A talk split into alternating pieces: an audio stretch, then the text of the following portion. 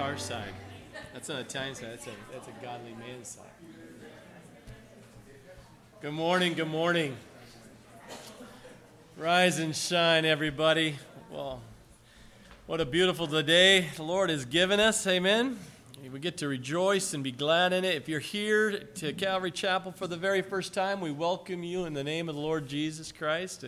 Happy you came. And uh, before we get to announcements, if you have forgotten your Bible, just raise your hand. The usher will be happy to make sure you have a Bible in hand as we go verse by verse teaching in the book of First Corinthians. And we'll be picking back up for, uh, for those, if you're here for the first time, we'll be picking back up here in uh, verse 15, uh, chapter 15. Just a few verses, a few whew, announcements here. Let's get straight here. It's going to be a challenge. And, Hey, um, don't forget the first Sunday of each month, we're starting back up Koinonia night. So tonight is Koinonia night from 4 to 6 p.m. Uh, tonight we decided we're going to have the old fashioned Labor Day kind of barbecue with not, no barbecue because it's kind of cold. So we're going to have pizza and hot dogs and, and, and a good healthy salad for those who really need to have the healthy salad. So that will be provided tonight, 4 to 6. Uh, some big announcements tonight uh, for the family. Uh, if you're here and this is the place that God has called you to be, uh, it's family night tonight, Koinonia. So come uh, join with us, and we'll be updating you on some of the things that are going on behind the scenes administratively uh, with the Globe and some other big news that Lord has. Um, um, shocked and surprised us here this week with, and we're going to update you on that. So please join us this evening if you can. Also, right after the uh, uh, right after service, for those who are uh, greeters and ushers or would believe that God has called them or put on your heart to be an usher or a greeter, we'll have a meeting right after here. It's not going to be this first room, but the second room, uh, and we'll meet in there. Just give us a few minutes, just, you know, fellowship a little bit, and then we'll have our meeting in there, and we'll do a little bit of updates and some uh, some uh, meeting and greeting on th- that kinds of things. Um, the other thing that I want to make sure we highlight is the ladies' Bible study is starting back up with a new study of First Peter, the Joyful Life Study. First Peter uh, there's two, uh, they meet on Tuesdays at two different times. Uh, you can do a Tuesday morning from 9.30 to 11.30, and there is childcare or what, you know, for a lot of homeschoolers, we set it up so the homeschooling can still happen in here while the ladies are there, and there's someone watching over and making sure that happens. And if you have younger kids, they watch them in the nursery kind of a thing. So the ladies can come and uh, have that time of lady study. And then there's a 6:30 to 8:30 uh, p.m. So ladies, if you want to leave the kids with the with the husbands, the fathers, that's a great thing too. And you can get away and come at 6:30 to 8:30. But there's no child care uh, in the evening session. But right here at the church, starting this Tuesday, 5 September, if you have any questions, see Kathleen. They do a study, and out there on the information desk, you grab your study. Even if you don't have time between now and then, it's okay. Come, bring your study. You can still go through the ladies' Bible study, even if you haven't completed it and it's been a crazy week. You just still come for that fellowship and time being the Word. And as we share and, talk about the scriptures, uh, it's, a, it's a wonderful time. Men meet on Thursday nights at 6.30. Um, they continue to be through the Proverbs with uh, Pastor Rich. So 6.30 on Thursday nights for men here uh, at the church. Uh, we're updating our meals ministry. So if you're interested in the meals ministry, see Kathleen or uh, the information desk out there. Put your information on there. We'll follow up with you regarding the meals ministry. We're just updating that. And lastly, we have uh, we do Operation Christmas Child. We're coming close to that already. I know it's hard to believe. Uh, we're in September, but uh, school supplies and games were the month of September. You bring them, you just put them in the box. Uh, we found a Kmart was going out of uh, closing today, and they had a lot of great things on sale. So we got a whole bunch of stuff for uh, great uh, for putting in the boxes. So what will happen as we get closer, obviously you as a family are doing your own box or, or more than one box if you choose, but we gather things through the year we come together, whoever would like to come help, we actually get together and actually build boxes from all these things we gather, and we just have a nice, sweet time together and just have fun. And, and whoever's interested in doing that. And I love that because the kids get involved. So kids are really the ones that are going through the line and putting the boxes together. Uh, us guys, we just sit back and have a cup of coffee and, and, and encourage and watch all the kids have fun um, packing the boxes. Uh, I think that's all the announcements we'll do right here, but we do still have couple, two or three minutes here. I want to pray. Today is the National Day of Prayer. The president asked for prayer because of our, our brothers and sisters and, and uh, those who are uh, around through uh, Houston, Texas, and Louisiana is, are suffering. Um, we're watching in many, many Calvary chapels, the Calvary Chapel of Houston. Many Calvaries are have deployed people. Uh, a lot of uh, are part of uh, some uh, the uh, Billy Graham um, uh, Association uh, chaplaincy that's been uh, raised up. I did that many for many years uh, before we came up and started the new work here, and I know in, in due time we'll start training up chaplains to go out and during these kinds of emergencies around the United States and the world. So uh, if you're interested in those kinds of things, let me know because we plug into some large Calvary Chapel out of Philadelphia and, uh, and that's where we get deployed out. We can go and help in those kinds of things. I still remember today going to Virginia Tech and being one of the counselors within the first couple of days and uh, watching God move in that type of crisis there at that uh, university. And it's just, uh, we know God can use that in so many places. And, and our brothers and sisters are being deployed out down there. And, and just to watch the, the love between uh, the, God's people are doing a work out there that's being a, a, tremendous light, and we can see that even on the media, which is amazing to me, that uh, you can see the love of Christ working through the people. So let's pray for that, and we'll get into our study. Father, again, we thank you and praise you for this day you've given us. We rejoice in this. We do pray for the people of Texas, and especially Houston area many of us probably have, and we do have loved ones and friends and family. Lord, just use them, equip them, empower them by your Holy Spirit to do that tremendous work, that they'd be strong and of good courage, Lord, that you would send them out, empower them, and equip them and, and resource them, Lord, to help the people in need, especially those who have no hope in you and that they've just lost their material wealth that they were trusting in and, and all the things they had and that they could see, and it's all gone now, Lord. And they have no hope. May you just bring your people in there to share the gospel, to share the good news, that the hope is in you, not of this world, not the cares of this world and the things that we touch and feel and drive and we live in, but we put our hope and trust in you. And we just send them, Lord, in a most powerful way that your light will be so bright that darkness cannot be not but only be moved away and that your love will fill that place in the south. Lord we can intercede here by lifting our requests to you and intercede for those in need. And we ask this in jesus name. Amen. If you would please open up your bibles 1 Corinthians chapter 15. 1 Corinthians chapter 15.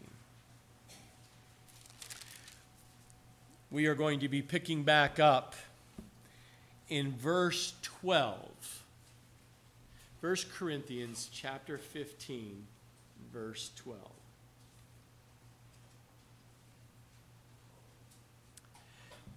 Having dealt with a number of problems, the Corinthian church were having some serious problems. We dealt with many of those problems that were written to Paul to address, and here he is addressing them in 1 Corinthians. And a lot of them were dealing with what should take place and when they worship and come together to worship God. Last week we started in chapter 15. We see the last item being addressed by Paul in 1 Corinthians, but it is a doctrinal foundational item that he is going to, a subject he's going to address, and that is around the, the resurrection. And because what was happening is, in, in the Corinth church, there were happening was people believed that uh, Jesus was raised from the dead and he was alive, but they didn't believe that we, our bodies, would be resurrected they allowed the culture to seep into the church in regards to that Greek culture that didn't believe in that. But also, the Sadducees also did not believe, the Jewish leaders did not believe in the resurrection. And that was creeping back into the church and swaying and making that church weak and causing confusion and problems. And it was starting to shake the foundation of their faith, and that because the gospel is complete, the full gospel must be the fact that Jesus died on the cross for your sins. He was buried for three days, and on the third day, he was resurrected from the dead, and he is alive today. That is the full gospel. That is what we share. That's what gives us hope. Apart from that, just, oh, yeah, Jesus died for you. And that people stop with there. Or people say, yeah, Jesus died and he was, he was in, the, in the tomb and he was buried. And people stop there. But that is not where our hope is. Our hope is in the fact that it's, he's resurrected from the dead. Okay? He's living. Our God lives. Do you know how many religious gurus and gods and false gods that are still dead? They were alive at one point, did a lot of great teaching, and people, a lot of people followed them, but they're dead. Those dead gods, those false teachers and everything, they're dead. They're not going to help you. But we have a living God who sits at the right hand of the Father who intercedes for you and I. Just because you can't see it doesn't mean it's not happening. And so Paul is passionate in the scriptures as he's passionate in writing back to these Corinthian believers. Remember, he spent a year and a half starting that church and helping them understand who Jesus Christ is and what it means to have a, re- a relationship with him, not a religion. It's not a social club as we learned last week. We're here because we have a relationship with Jesus Almighty and we gather together to worship our living God. That's it. We don't gather together for a social club. We don't come here just so we can get something from someone else. We gather here to give, not to, re- not to receive. We receive from God. We don't receive from one another except the love of God and how God leads us to help and minister to one another. And so he showed us historical facts that you cannot argue the fact that he, Jesus is resurrected from the dead. Over 500 people saw him personally. You only need one or two witnesses in the trial system to have a, you know, two or more witnesses and you're okay. He had over 500 to show that he was alive. So he, here Paul is passionate saying, come on, brothers and sisters, how can you be swaying from the truth here? How can you sit there and say, Yes, you know you believe Jesus was raised from the dead, but how can you now say that we're not going to be resurrected? There are, we're not going to receive a new body in heaven and we're going to have. Are you kidding me? Why are you swaying from this truth? And it's by the grace of God. If you remember last week, he says, But by the grace of God, I am what I am. Paul gave the entire, the fact that the grace of God, all the credit for the change in his life. He didn't take any credit. He was a changed man. He was a forgiven man. He was a cleansed man. He was full of love. And when he used, he used to be full of hate, if you remember. He used to kill Christians. And now he just has a love for the people. He knew this was not his, his own accomplishment, but it was the work of the grace of God in and through him. Can't take credit for what God is doing in your life. And the grace of God that saves us also changes us. Grace changed Paul. And he was just, just sharing God has changed me radically. That relationship makes all the difference in, in one's life.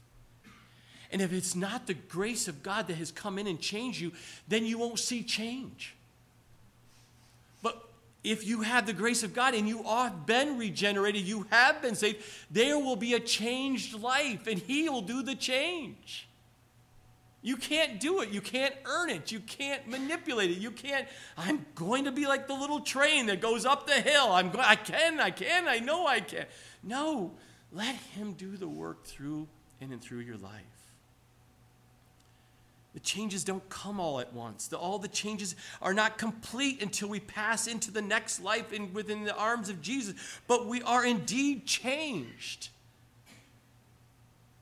Titus 2 verses 11 through 14 For the grace of God that brings salvation has appeared to all men, teaching us that denying ungodliness and worldly lust, we should live soberly and righteously and godly in the present age.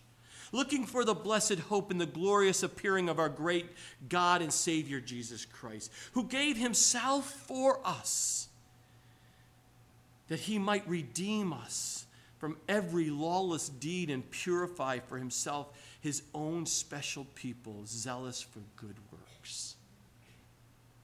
It is the grace of God, my brothers and sisters.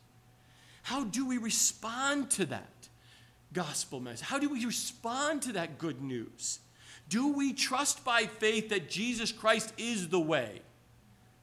Do you believe that you can only be saved by putting your trust in Jesus Christ?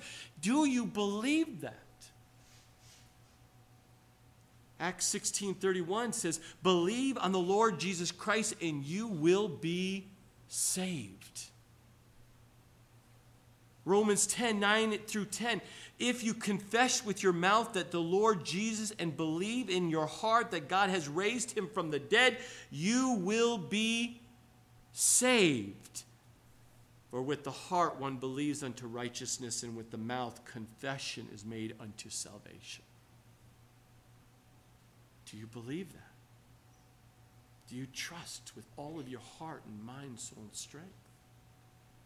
Matthew 12, 30, he who is not with me is against me, and he who goes and he who does not gather with me scatters abroad. And so we remember the fact that you are for Jesus or you're against Jesus. There is no neutrality, my brothers and sisters. You can't live in the, the shades of gray. You're for him or you're against him. So you can't play games with that. It's your life depends upon it. and so you're not going to hear fluff and, and, and seeker friendly kind of words from me if you've been with me long enough. You know I'm just going to tell you the flat out the way it is because it's scriptural, it's truth. I'm not going to tell you other, anything other than that. But the full gospel impact is one's life is evident. There's such evidence when you have trusted in the fact that Jesus Christ, the Son of God, died for your sins. He was buried, and on the third day he was, ro- he was raised from the dead by the Heavenly Father himself, according to the Scriptures. That's the impact of the full gospel. Today we're going to see, we're just warming up here. Today we're going to see Christ's resurrection impact even fuller. He's going to continue on the subject or in the context of the resurrection. And follow along here with me, please. Verse 12. Now, if Christ is preached that he has been raised from the dead, how do some among you say that there is no resurrection of the dead? So he went from the historical evidence to a logical evidence here. He's going to go through some logical questions he's going to ask you. And you're going to have to be tested. Do you believe this is how you understand this? Because why do why did Paul so carefully prove the resurrection of Jesus? It wasn't because the Corinthian Christians did not believe that Jesus rose from the de- dead. In fact, he even said back in verse 11 of 15, you do believe. You did. So we preached, and so you believed. He said you received it, you, re, you took it on, you believed it, it changed your life. So why is Paul having to then bring about this, this subject matter again? Is because he, that wasn't a, really a fact that Jesus was resurrected from the dead. It was the fact that they didn't believe that we would be resurrected, that we would be given a new life, a new body. That's the part that they started to, to walk away from. They were that, that's, but that's the foundation that we believe in. That's our hope we, that we put in. But the Greek culture and the Jewish culture started to, to come into the church and change the church versus the church going out and changing the culture. And you know and I know we're equipped here to go out and be lights and salt for the world because they're lost. Remember when we were blind, we were amazing grace, we were, we were lost, now found, we were blind, now see. We didn't understand spiritual things. We let the world and our flesh completely just, just distort what was reality and truth, what God had founded from the beginning. And so, out of love for people who are lost and blind and, and going and, and they're spiraling out of control and they don't even know it, God is taking us to go out and share the love of God with them so that they have hope for eternity. That they have lives today to have hope and not be living in hopelessness. And if people say, well, that's not happening, well, look at the news. Look at the division that's going on in this country and around the world. Look at the hatred. Do you think that is what God had planned? No, that is Satan to the pure core of it. And that's why we need to go out and continue, regardless of how we feel or what goes on or if they receive or not, we continue to share the good news because we've been saved. We have been, we've been set free. How can we be so selfish not to go share it with other people so they can be set free? Of course not. We're going to go out and share. But the bottom line is the Corinthian Christians believed but not in the resurrected bodies that we would have hope in. Remember, the resurrection is not merely life after death, it is the continuation of life after death in glorified bodies, which are body, present bodies in a glorified state. That is what a resurrection means. That house, the, the Corinthians did not care, really think and carefully think through what they were doing. The fact that they were starting to put away or put aside or disregard the truth that somehow, in some way, that our bodies would be resurrected like Jesus was resurrected in a new state. Our bodies brought into a glorious state in the presence of God and he, they started putting that away, that principle of resurrection. And but that's going to be important as Paul continues here logically that if you start putting that aside, your whole foundation of your relation with Christ will start coming unraveled. It's going to start becoming on very shaky grounds for you. In verse 14, uh, verse 13, but if there is no resurrection of the dead, then Christ is not risen. That means if he has not raised from the dead, that means Jesus is still dead. That's what that means. And so Paul is saying, is that really what you're saying, people? If you start not believing the resurrection, then you, at this point, your logic is telling me you believe that Jesus is still dead. Well, oh no, Jesus not dead. Well, but that's your logic. If you think there's no resurrection, then that means he's still dead. Verse 14, and if Christ is not risen, then our preaching is empty and your faith is also empty. See, if there's no resurrection, then Jesus is not risen. Then Paul and other apostles who are out there preaching this truth, this, this foundation, did it all in vain. It's all emptiness. It's all worthless of everything they were doing. Everything you believe, it's worthless. It had no value in what they were doing. That's what Paul is saying to. So if there's no real resurrection, Jesus in whom we serve, then guess what? All that we've been doing is in vain. This is just a waste of time. Verse 15. And yes, and we are found false witnesses of God because we have testified of God that he was he he raised up Christ whom he did not raise up if in fact the dead did not rise for if the dead did not rise, then Christ is not risen. See, there is, if there is no principle of resurrection, there is no such thing, and that's what was going on into the church, then if Jesus did not raise from the dead, then the apostles are liars. They're false witness people. These, you know, that's what it's saying. I'm sitting out there preaching the truth that Jesus was raised from the dead and that we have the hope and the promise for the future of being in, and be resurrected as well. Well, if that was not true, then we are out there just liars across the board. We're being false witnesses of God, and there's consequences to that. That's serious, is what you're saying. He's Paul is saying to him. Your logic is serious here of, of what you're telling about the apostles. Then he says in verse 17, and if Christ is not risen, your faith is futile. You are still in your sins. So, hey, it's not true. It's empty. It's been a waste of time. You're a false teacher. You're out there lying and, t- and, telling things that are not true. But it also means you are still in your sins. That means you are still going to pay for your sins. You're going to die for your sins. That means you're not forgiven. That's what it means when you say, Oh, I don't believe any of this thing about we're going to be resurrected from the dead. And we're going into the arms of Jesus and receive new body. I don't believe that. Then you believe that you're going to pay for the penalty of your sins because you have not been forgiven. That's the logic that Paul is saying to you and I and to the Corinthian believers at that time. It doesn't make sense. And so, what happens is, from a logical perspective, follow along with this. If there's no principle of resurrection, then Jesus did not raise from the dead. If Jesus did not raise from the dead, then, the, then death has power over Jesus and defeated him. He did not have victory then. And if death has power over Jesus, he is not God then. If Jesus is not God, he cannot offer a complete sacrifice for your sins and my sins. If Jesus cannot offer a complete sacrifice of sins, our sins are not completely paid for by God. And then if our sins are not completely paid for by God, then I'm still in my sins. Therefore, if Jesus has not risen, he is unable to save you.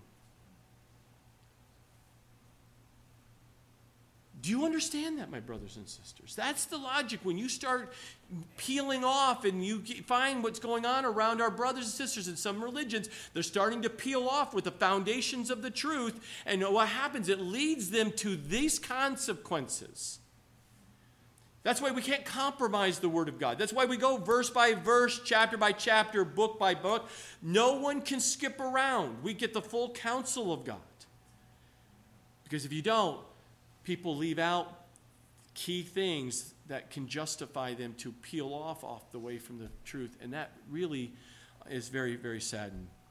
Verse 18 then also those who have fallen asleep those who have died in christ have perished. That's even worse still. These people have died and they're going died and they've gone to hell because there is no saving them all that was just all lies. That's even worse because those who have perished, this no principle of resurrection, then the dead in Christ are gone forever. There's no hope for them. And that means I, you, are on the path to hell still with all of our son, sins in tow for eternity and be separated from God. That's what that means. Verse 19, if in this life only we have hope in Christ, we are all we are of all men the most pitiable or most miserable. See, even worst of all, it gets, it even gets worse. If there is no principle of resurrection, then the whole Christian life is just a pitiful joke. It's a miserable life that we're doing if we don't have something behind this life to look forward to, why hassle with the problems of being a Christian? Paul is saying, of everything I've gone through, I'm just living a pitiful life. I'm, just living a joke. Because if this is not true, you think I would live a life that I've been living? Do you think I would put up with the mocking and everything else as being a Christian from non believers? It would be a joke for us.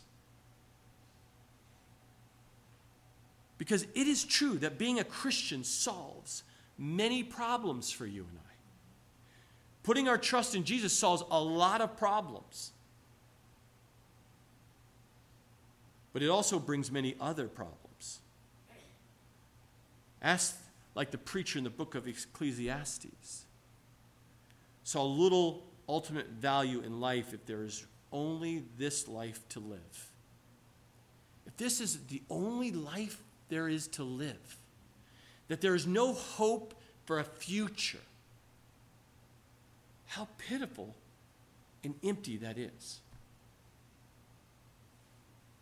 That it is, it is true that knowing Jesus and loving Jesus can make this life better, but sometimes it can make the life even worse. Ask Paul.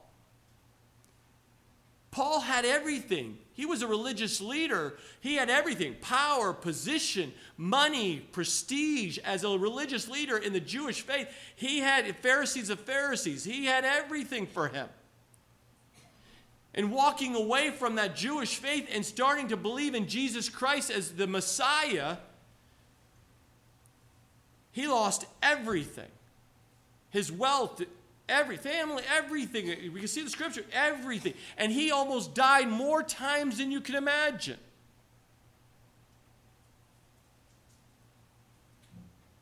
But Paul knew the truth. He saw the risen Lord. He saw Jesus in his resurrected state, and he was called by Jesus, and he knew it, and he couldn't deny it. His life was changed.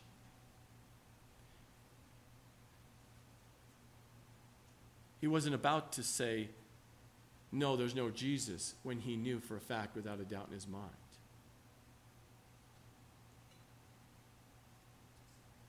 See how important the truth of the resurrection is? This is not some side doctrine or some doctrine you can kind of, oh, uh, we can agree to disagree on. To believe or not to believe. See, if you do not believe Jesus Christ rose from the dead in the resurrected body the way the Bible says he did, then you have no right to call yourself a Christian, period. It's foundational, my brothers and sisters. It's foundational. This is the one essential doctrines of the Christian faith. Let me give you some things for you pencil pusher, note takers, students here. Go back today and read Romans 1 4. That's the divinity of Jesus rests on the resurrection of Jesus. The divinity, who Jesus is, the Son of God, rests, read Romans 1 4. The sovereignty of Jesus rests on the resurrection of Jesus. Go back and ro- read Romans 14 9. Our justification, like we've never sinned before, we've been justified, is rest on the resurrection of Jesus, and you can read that in Romans 4:25. Our regeneration, that change of heart, that complete change of life, it rests on the resurrection of Jesus. Go back and read 1 Peter 1 3. And our ultimate resurrection to, in, in, to be in God's presence and have the resurrected bodies rests on the resurrection of Jesus. And you can go back and read Romans 8 11 for that to hold on to. You must know the scriptures, you must hold on to those, and you must use that to empower you to drive forward in your walk as a Christian. Because days are coming when we will be persecuted here in this United States. We see our brothers eh, eh, at different times being persecuted, but our brothers and sisters are being beheaded in overseas. Why would they be willing to sit there on their knees and be beheaded for their faith? Because they know it is true. That is why they're willing to be killed for their faith. Verse 20 but now Christ is risen from the dead and has become the first fruits of those who have fallen asleep, those who have died. See, in the previous part of the chapter, Paul demonstrated beyond all doubt that Jesus rose from the dead and the importance of that fact. And here he simply states the fact now, Jesus is risen from the dead. That's truth, that's fact, that's not negotiable.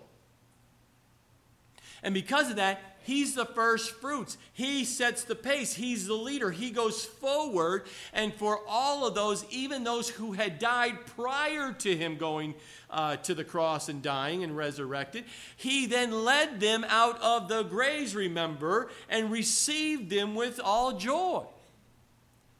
Jesus, Jesus was the first fruits. We see it out of the Old Testament. The offering of those first fruits brought this, this sheaf of grain to present and, and anticipate the rest of the harvest. And you can go back and read Leviticus 23, verses 9 through 14. And the resurrection of Jesus represents our resurrection because if we have been united together in the likeness of his death, certainly we also shall be in the likeness of his resurrection. And you can see that out of Romans chapter 6, verse 5. He's the first fruits. He sets the pace. He gives us the hope and the anticipation of what will happen for you and I. The resurrection of Jesus also anticipates our resurrection because we will be raised with a body like his. That's truth. That's scriptural. That's what we believe. Now, his death and resurrection took place, his resurrection, on the Feast of First Fruits, if you remember. And you want to go back and read about the Feast of First Fruits? Go back to Leviticus chapter 23, verses 9 through 14. And you will see that the Feast of First Fruits was observed on the day after the Sabbath following the Passover.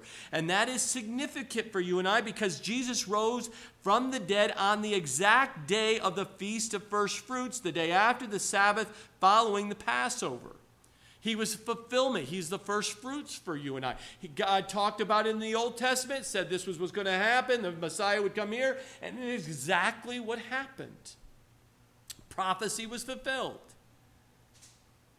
The offering at the first fruits, Feast of First Fruits, was a bloodless grain offering in Leviticus 2.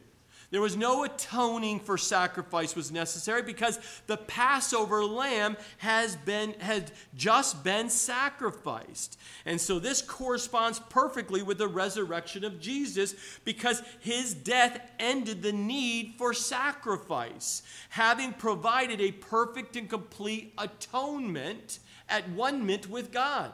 No more do we have sacrifice because he was the ultimate sacrifice.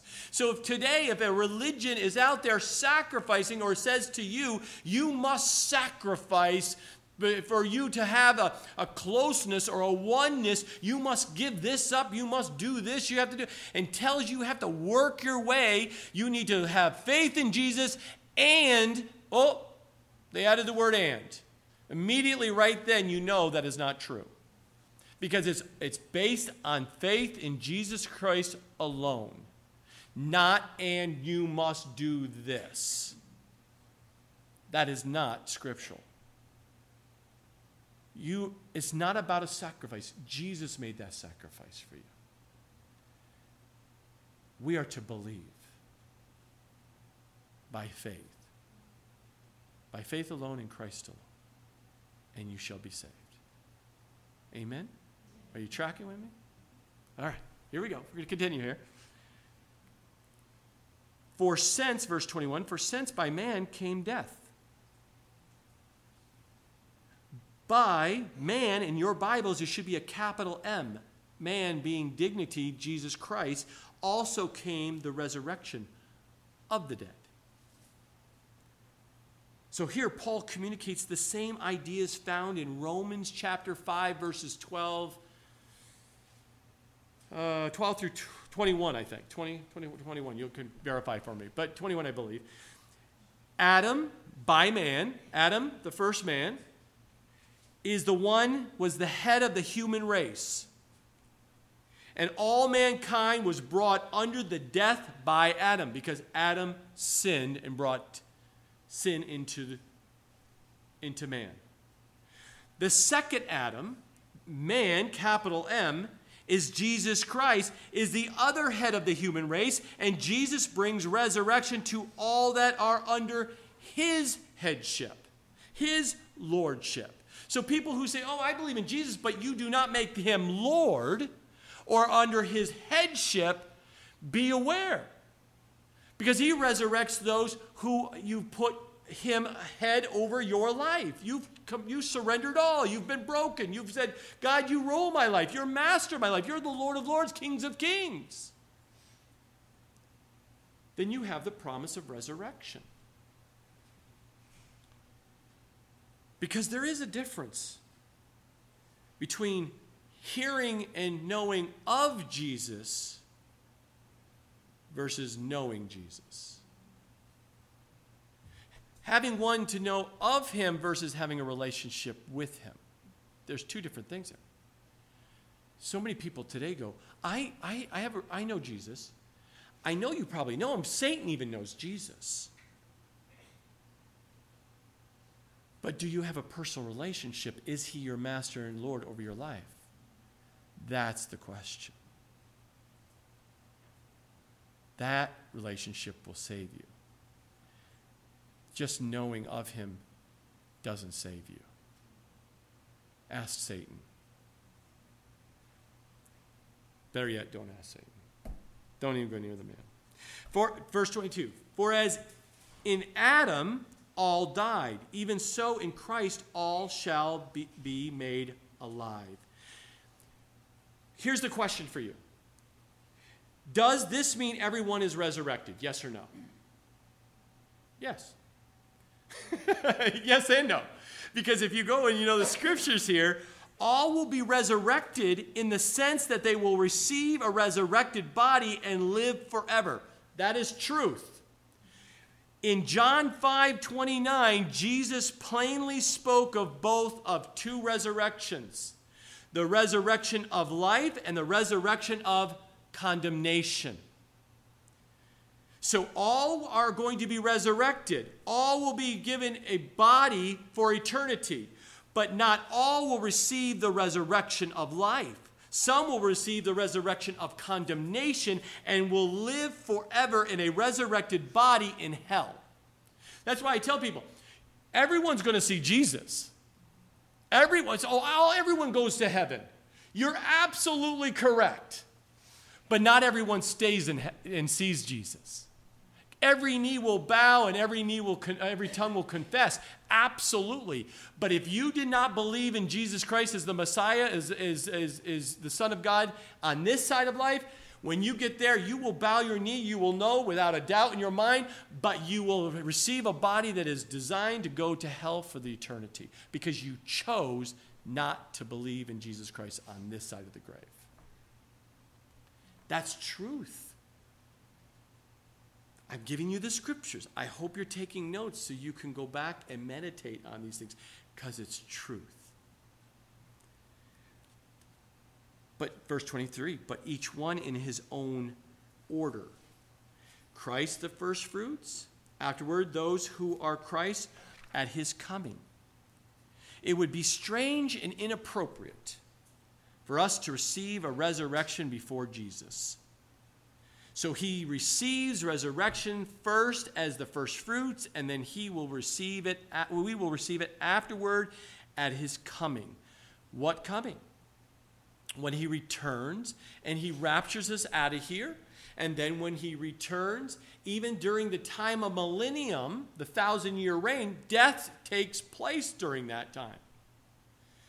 And then we were going to see that Paul's going to give us a hope and understanding is at the end of that thousand year reign, God is going to, Jesus is going to wrap that all up and hand it to the Father in one nice little neat bow here.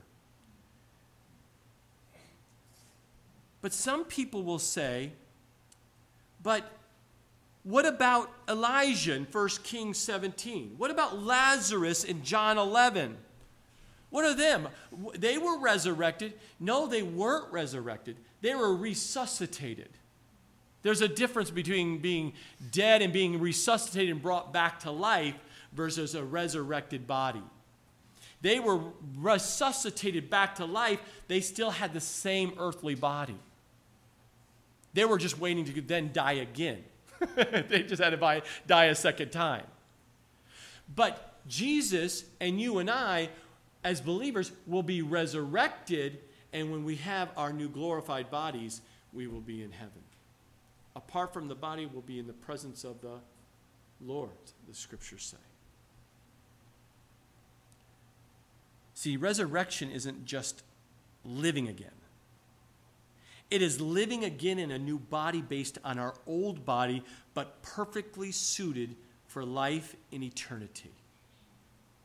Jesus was not the first one, is, is not the first one brought back from the dead, but he was the first one resurrected. Verse 24. Then comes the end. When he delivers the kingdom of God to the Father, when he puts an end to all rule and all authority and power. I'll give you a reference. In Ephesians chapter 1 verse 10, Paul reveals God's eternal purpose in history. Eternal purpose. He says that in the dispensation of the fullness of the times, he, God, might gather together in one all things in Christ, both which is which are in heaven and which are on earth in him. So Paul wrote of the gathering together of all things in Jesus or summing it all up. Everything was going to be all summed up around the life and the purpose of Jesus and all those things in him. In 1 Corinthians, we he looks forward to that time. Paul is saying, look at the forward to that time when all things are resolved in uh, Jesus Christ, and he presents it all to God the Father, giving glory to God with all authority. That's the eternal plans. But for right now, God has granted or allowed a measure of rule, a measure of authority, a measure of power to men, to Satan, and even death. God has allowed them to have a certain amount of authority and rule and control. But it's not the plan long term eternity. He's going to bring all of that under one man, and that is Christ Jesus.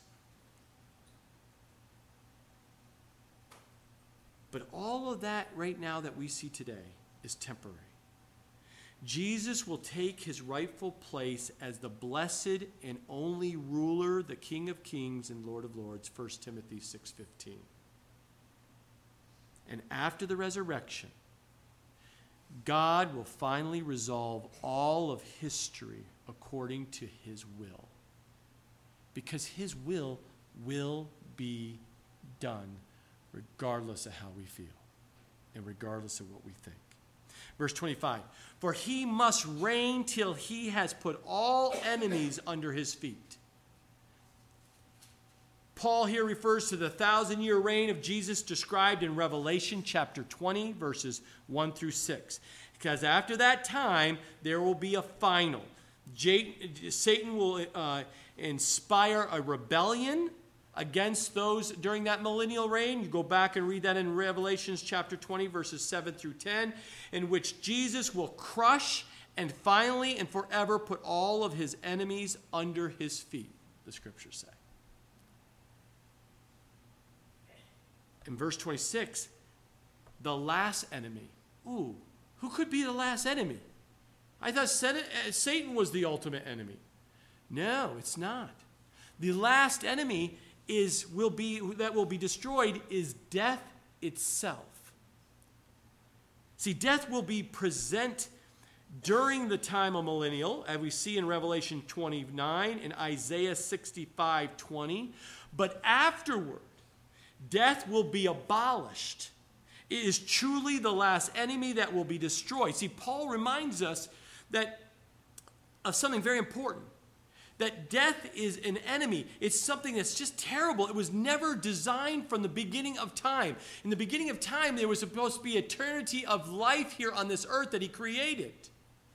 But because sin, because of rebellious heart, that changed everything. That doesn't change his ultimate will. It's just through time, we're living through a time where he is going to bring it full circle right back to what his will will be. Death will be taken care of, it will be taken and removed. See, remember Jesus when he came to the tomb of Lazarus? Lazarus had been dead and he'd been buried for a, uh, for a little while. He came there. He and Je- it says Jesus groaned in the spirit and was troubled. Why? Why would Jesus be groaning and, and, troubled in his spirit the fact that Jesus was resurrected? I mean, was Jesus was uh, Lazarus was dead? Because he knew he was going to raise him, resurrect, uh, resuscitate him, and bring him back to life. So why was he groaning and concerned? It's because Jesus was sitting there and going, "Death, I can't wait to get rid of this." This was Lazarus was his friend. Ah, I just absolutely hate this death. And so he, resurre- uh, he uh, resuscitated Lazarus back to life during that time. Today, some are told to embrace death as a friend. You ever heard that saying? Oh, death, embrace it as a friend. That is not biblical thinking, that is not scriptural. Death is an enemy.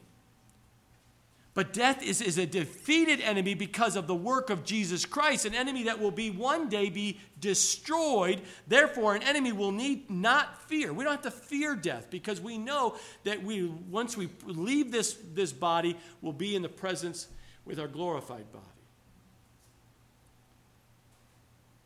The destruction of death was shown at the resurrection of Jesus. How did it show? When Jesus was resurrected from the dead after the three days, how did we know that death was conquered? Well, we see it in the scriptures. Go back and read today Matthew 27, verses 52 and 53.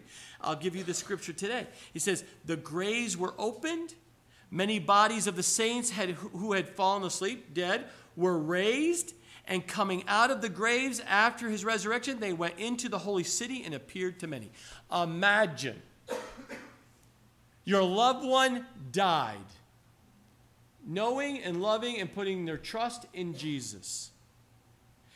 Jesus dies. After three days, he's resurrected from the dead. Over 500 saw him during those next two weeks. But your relative came back. They're resurrected and they're walking on the streets, and you're like, "Oh, Mary, how? well, hello. What, what am I seeing?" I? Jesus raised me from the dead, and they saw their loved ones in their glorified state, their glorified bodies. Now, I don't know about you, but that gives me tremendous hope because I know this is true. This, this body of mine is deteriorating daily and quickly, I assure you. But soon I'm going to have this body put back into perfect, perfect way, and it will be ready for eternity. Never to die and suffer pain again. I put my hope in that. Not like our non believing friends who said, Oh, live it up. As we will see, Paul will say, Live it up you're just going to die. Who cares? Just do whatever you want to do with your body. It doesn't matter. It's just going to go buried anyway. That's not true. You have a faith that is not, is not proven. You have an empty faith. If you have a faith that believes you're just, there's no, there's no heaven, there's no hell, and you're just going to die and be buried, you have a faith that is empty and futile because you have no way to prove that. Did you realize you have no way? You're putting yourself on complete risk. Because I just showed you for the last several weeks eyewitnesses of the truth of a resurrected Jesus. so I have proof. I don't live on an empty faith, I have a proven faith. You live on an unproven faith. And I am saddened for that because today, if, that's, if you live on an unproven faith, you think you're just going to die, no big deal. I want to assure you, right now, God is knocking at the door of your heart, and He says, Let me in, let me show, let me reveal my, Himself to you, and give you the living hope that we see here in the Scriptures. Verse 27 For He has put all things under His feet. But when he says all things are put under him, is it is evident that he who put all things under him is accepted. Paul reminds us that the Son will not someday be superior to the Father. The relationship of the Father to the Son will be eternal. The Son himself will also be subject to him, the Father. Well, that's an interesting question. Typically, the next step is those who deny the deity of Jesus says this verse proves their point. No, it doesn't. They take the submission of God the Son as proof that he must not be equal to the deity to God the Father. That's not true. The submission of Jesus to the Father doesn't come from an inherent inferiority. Instead, it comes from the administrative order of the Godhead. A son is always in submission to his father, even if both are equal in substance. Is order. That's what is the difference. One God, the God the Father, the God the Son, the God the Holy Spirit, one God. But administratively, different functions, different roles and responsibility. That doesn't change when it comes to eternity. Simply, God the Father will always be God the Father, and God, and God the Son will always be God the Son. And for all eternity, they will continue to relate to each other as Father and Son. That is truth. Verse 28 Now, when all things are made subject to him, then the Son himself will also be subject to him who put all things under him, that God may be all in all. So here Paul refers to God the Son's desire to glorify the God the Father through all eternity. Each person of the Trinity desires to glorify another person of the Trinity. How do I know that? How do you know that? Here, I'm going to give you some more scriptures to go meditate on today. The Son glorifies the Father, John 17, 4. The Father glorifies the Son, John 17, 5. The Holy Spirit glorifies the Son, John 16, 14. These aspects of the nature of God, this is the nature of God, and you and I are not changing the nature of God. God never changes. He's the same yesterday, today, and forevermore. So it doesn't matter what you think and feel and what other people or religious entities or religious high fluting people. It only matters what the scriptures say, my brothers and sisters. I'm telling you, I have such joy every time I say this to you because I know our, our faith is secure.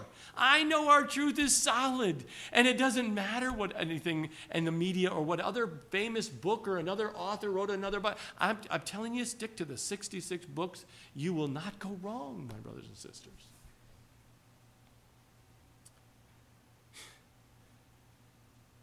Yes, I'm a little riled up this morning.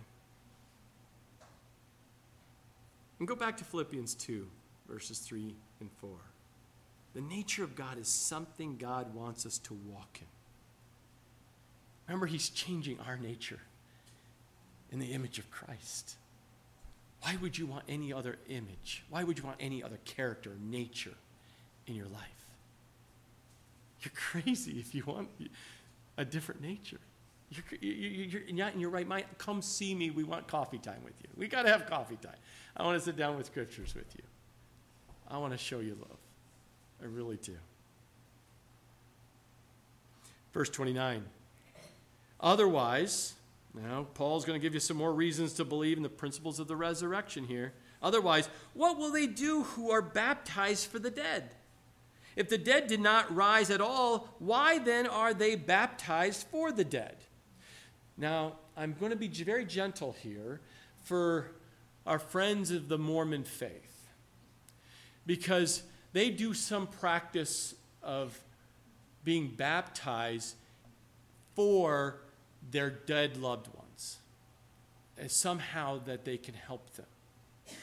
And it was a practice back then, and we see it in practice still today in that religion. And Paul warns them even those who are around us my brothers and sisters. Those out there outside the church who are practicing where they're being baptized for the dead. This, I mean, don't get me wrong, this, this passage is very mysterious for many. I have seen probably 30 plus writings on what they believe this scripture means. But if you just plainly mean the plain meaning of the original language, and just keep it just very simple that some people are being baptized on behalf of those who have died.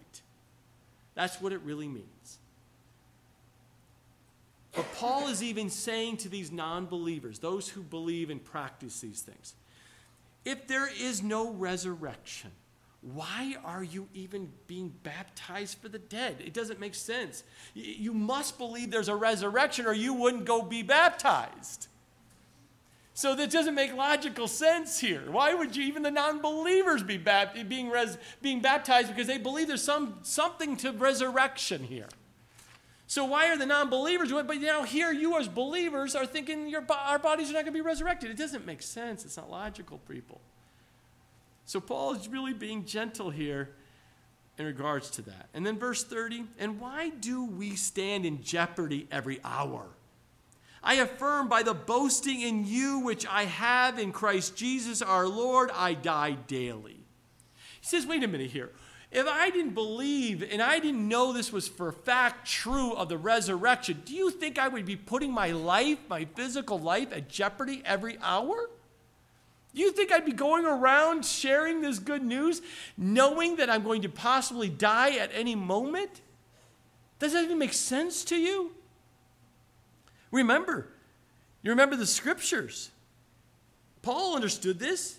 In Acts 23, verses 12 and 13, there were over 40 men who took a vow that they would not neither eat nor drink until they had killed Paul.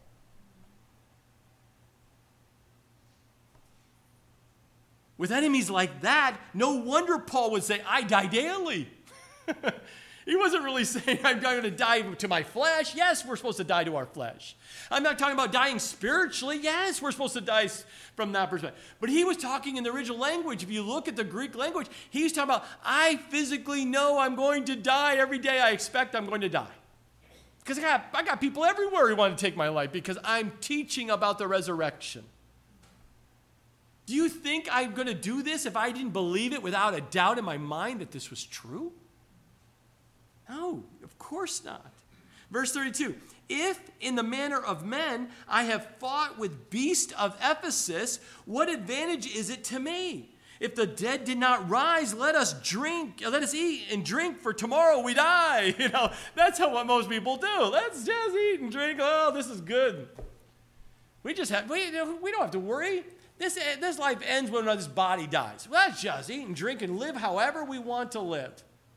That's the world. That's how the world thinks. That's what Satan has convinced people. Paul is saying, wait a minute, are you kidding me? You think I'm going to go into and, and, and fight beasts? Now, we don't know because it doesn't talk in the scriptures at all. At what point did Paul physically fight beasts? Was he thrown into arena like a lot of them? And he's sitting there and God gave him the physical power to overcome the beasts?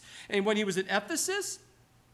Or was he talking figuratively of the violent and wild humans out there who were savages looking to kill him. Either way, it doesn't matter. He was, he was being hunted by animals who were like acting like animals. Because if you do not have the Spirit of God, eventually your spirit, your soul will deteriorate to a point where you will behave like animals. And that is a very sad state when you watch someone go spiraling down and their human nature becomes savagely, like, a, like an animal.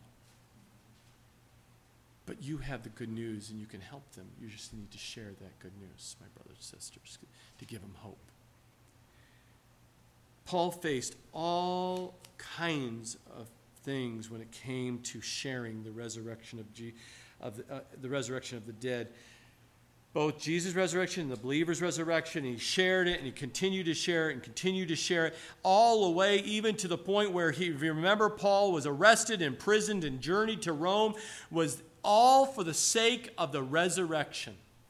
Go back and read Acts 23, uh, Acts chapter 24, and you will see each time he said it. Acts, I'll give you more specifically. Acts 23, 6 Acts 24 15 and Acts 24 21. Go back and you'll see he went and went through all of that based on the fact that, of the truth of the resurrection. Because if you don't believe it, you'll be just like the world. You will just be out there eating and drinking and being merry. You'll have kids, You'll raise them. You'll be out there just trying to get trying to get as much as you can of this world. Your bucket list will be filled up. You work your bucket list, you fit more in the bucket list, and you just work your life. And at the end, you go, What was the purpose of life? What did I achieve? I've never, in being in the ICUs and taking care of a lot of very, very sick people and the moment of death, I never heard one person say, I wish I would have spent more time at the office. It's always, I wish I would have done more with my life, or I would have spent more time with my family. I wish I would have loved people more. That's what you hear when people are at the end and facing death. Death is an enemy. But when you have life, when you meet someone who's a believer and they're at the end of their life, there is joy with great anticipation. There's so much peace and so much joy because they know they'll be in the arms of Jesus for eternity with their resurrected body, no more pain and no more suffering and no more tears. And that's why Paul ends it here in verse 33 and 34. Do not be deceived. Evil company corrupts good habits. now, usually we have a lot more kids in here. A lot of them are traveling. But when mama says, hey, that's not good company, no, you can't hang out with those kids. No, you're. Now, let me take it a little bit farther here, brother, my brothers and sisters, my moms and dads here. I'm going to take it even further. Who are your friends? Who are you associating with on Facebook? Who are you associating with through social media? Because evil company corrupts good habits. Yes, it is good to parenting. You should be a parent. That means you make hard choices for kids until their age where they start making the hard choices on their own. You must, as a parent, as a grown up, make continue this process of making good choices of who you keep company with, who you fellowship with. Because if those who you choose to be around can be good or could be evil. It's very clear here. I'm not, I'm not, you know, I'm not, this is not philosophy of Corey here. This is what the scripture says. Because where did the Corinthian Christians go wrong? They had the, the, their strange, where did they get the strange ideas that the resurrection was not true for us? Where did it come from? It certainly didn't come from Paul. It certainly didn't come from the scriptures. It came from the culture swaying them. That Greek culture and that Jewish, those Sadducees, were influencing them and corrupting their truth. So you must be careful of what gets pumped into this computer of yours and mine because what is pumped in will eventually hit the heart, your inner person, who you are. And that was what then what comes out of the mouth and in your actions and we don't have to say a thing. I can tell who you've been hanging with. I can see the fruit. Just by who, and I can trace that back. Who are you been hanging with? It's not hard. It's very simple when you understand. And that's why in Romans 12, 2, it says, Do not be conformed to this world, but be transformed by the renewing of your mind, that you may prove what is, what is that good and acceptable and perfect will of God. And by keeping evil company, the Corinthians Christians were being conformed to this world. They needed to be transformed by renewing of their minds. That's what Paul is doing here.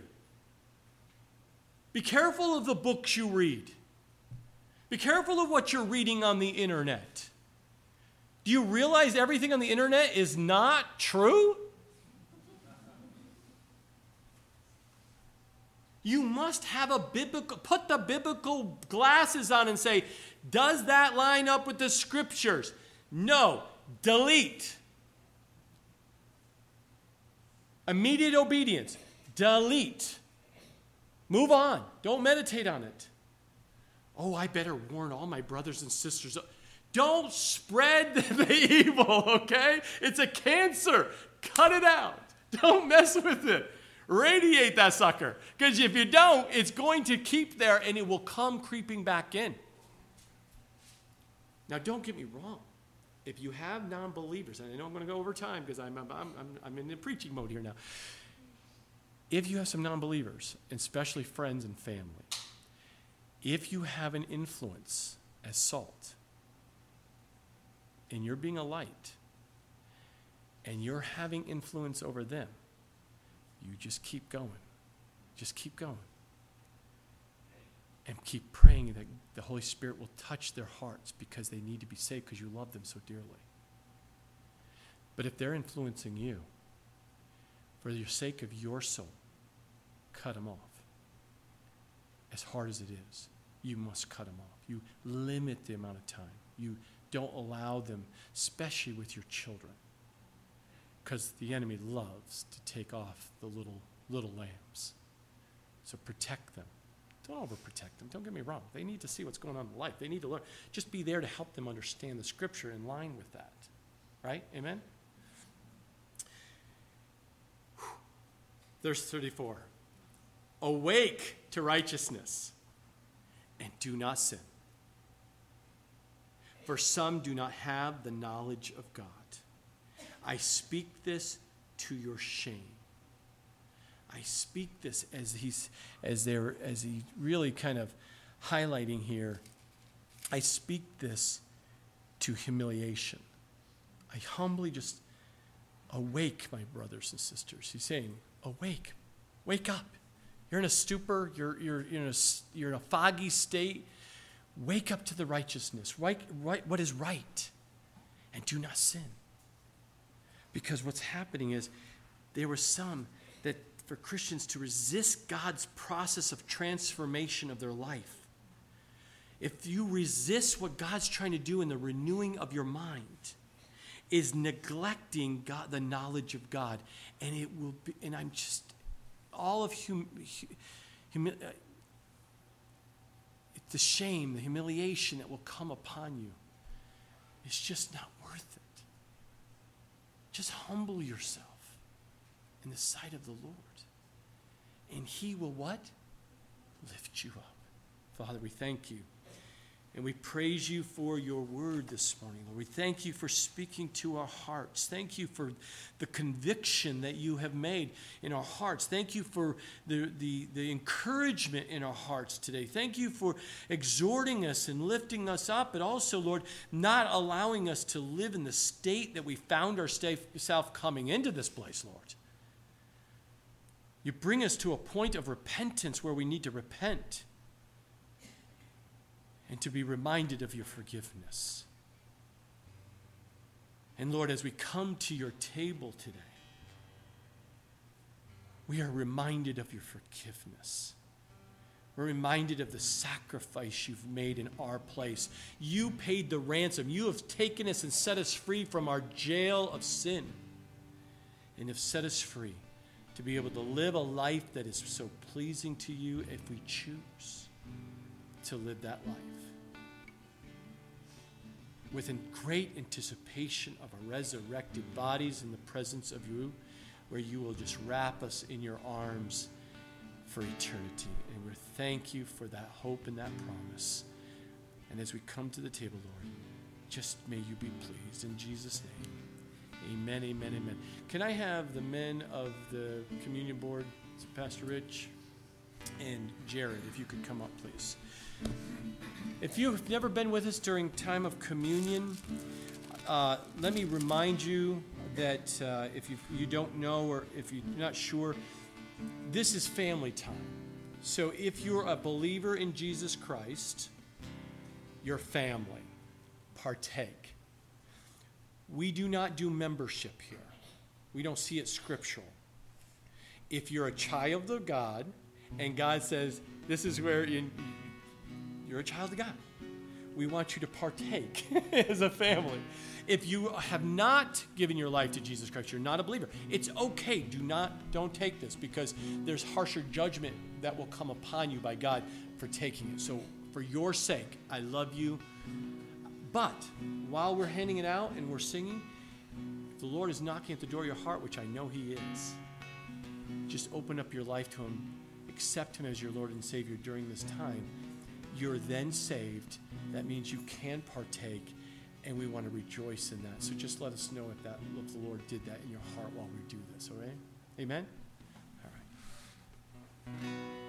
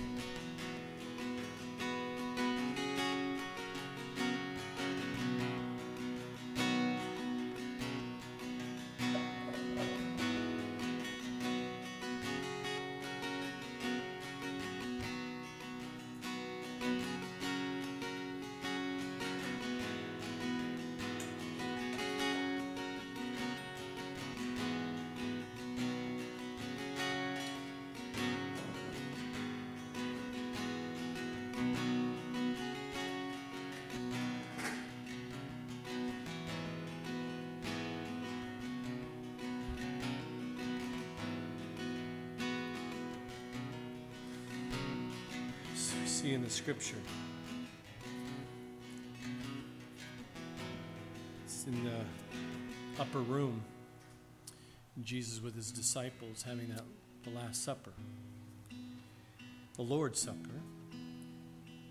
And as they gather together and they're having that meal, in the very beginning, we see that when Jesus had given thanks, he broke it, the bread, and said, Take, eat, this is my body, which is broken for you. Do this in remembrance of me.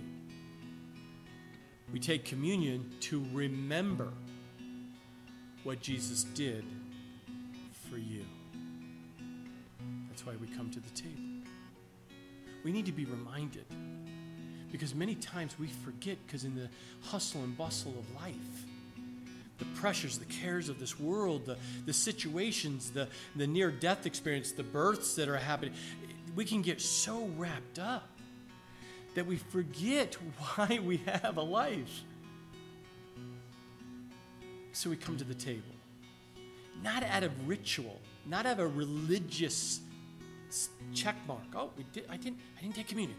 Oh no, gotta, I gotta, am I saved? I didn't take communion. No, no, see, that's religion. You have to go beyond that, my brothers and sisters. This is about a relationship. Well, I didn't do it in church. You don't have to do it in church. We do it because we're come. There's a oneness that comes together as brothers. But I want you men to do a communion with your family around your table in your house. If you see things going astray in your house and there seems to be division, things come to the table and have communion. You're the priest of your house. Have communion with your family to bring them back to the table to remember who Jesus is and what he's done for them. It solves marriage problems. it really does because you must come to the table with forgiveness. Because you have to remember you were first forgiven. And we do this in remembrance of me, Jesus said. But it hasn't happened yet. What he did? How disciples? What do you mean remembrance of you? Of course, we remember you. We remember the fact that we're having this meal. No, you're. They didn't understand that he was going to the cross, and then they would understand. Now, did he break off a thumb, split it, hand it to it? This is my body. No, he was intact. The cracker is not his real physical body. It's a cracker. Okay? Just want to make sure we're clear with that. Just in case I know my brothers, some brothers sisters come with a different view, but the scripture is clear. It's bread, unleavened bread, just like they would have had, and it was broken. In the same manner, he also took the cup after supper, saying, This cup is the new covenant. New covenant. So there's a change taking place here in my blood. This do as often as you drink it in remembrance of me. For as often as you eat this bread and drink this cup, you proclaim, you preach the Lord's death till he comes. That's what we're tasked, that's our mission. Just keep sh- preaching, proclaiming the good news of Jesus' death and resurrection. That's what's going to give you the hope. That's what's going to give you the power to in sustain and keeping forward, watching Him. Remember, we're supposed to follow Him. Remembering to follow Him is important in our daily walk as a child of God. And so now we come to the table, we come into His presence, we leave all the junk that we've done, everything that we've struggled with in the flesh in this world, we lay it at His feet He's a big God. He'll take care of it for you. Yes, moms. Yes, women. You don't have to clean up after Jesus. Everyone, you lay it there, you don't have to go pick up your dirty clothes. Lay them at the feet. He gives you, he, he wraps you in his righteousness. Clean clothes. You know that. Remember, remember that, right? So you don't have to clean it up. You can't do anything. Just lay it there. Put the past to the past and just remember what He's given you a new life, a righteous life. And we will have a resurrected body, and we'll be in His presence, in His timing, by His way. Amen? Father, again thank you that we can come to you, come to the table, sit in your presence, and just thank you. And to be reminded of the of the penalty, the ransom you paid for us so that we would not have to pay it because you love us that much. You even paid it when we wanted nothing to do with you. And like Paul, he was persecuting your people. But you still died for Paul. And you presented yourself in front of Paul, and it changed his life. And we're thankful and reminding us that you too came into our lives and changed us, regenerated us, now saved us, and you're working and you've started a good work in us, and you're faithful to complete that work. Right into your presence when we receive our glorified bodies, we thank you and we praise you. That is what we put our hope into today. Not a new government, not a new program, not in reaching our health goals, our financial goals, our bank accounts. We put and remember you because that's who we put our trust and hope in for eternity. We thank you for that. We praise and glorify this day and every day. We thank you, Lord Jesus. And it's in your precious name we pray. Amen, amen, amen. Please partake.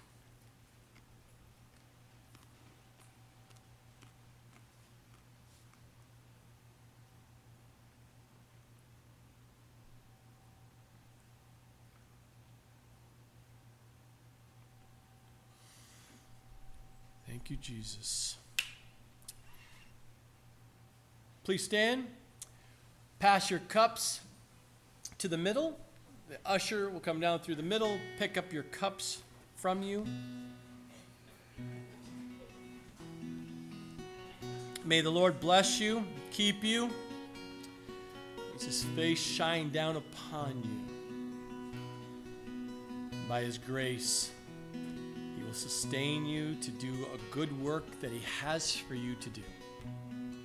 And if you don't know what that good work or works are, then just be patient, be still. He is going to reveal that to you in due time.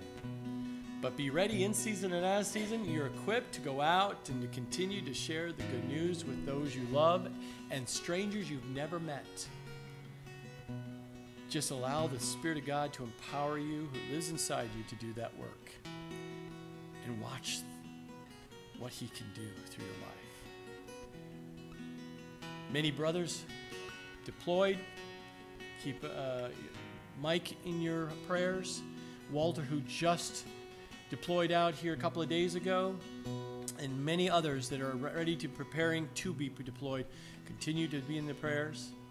And if you need any prayer requests or any prayer needs, come see me. Anyone who's sick says, Come see the elders. We will anoint you with oil, lay hands on you, pray for you. Anyone here is sick, we want you healed today. Let's go by faith, step of faith, and see what the Lord's going to do. If anyone else needs prayer, just turn your right. Brothers and sisters want to pray for you. You don't see me. You just find someone. They're, they want to pray for you because they love you. They're your sister. You're your brother. Amen? Soon and very soon, we are gonna see our King. Soon and very soon, we are gonna see our King. Soon and very soon, we are gonna see our King. Hallelujah, hallelujah, we're gonna see our King. God bless you. I love you all.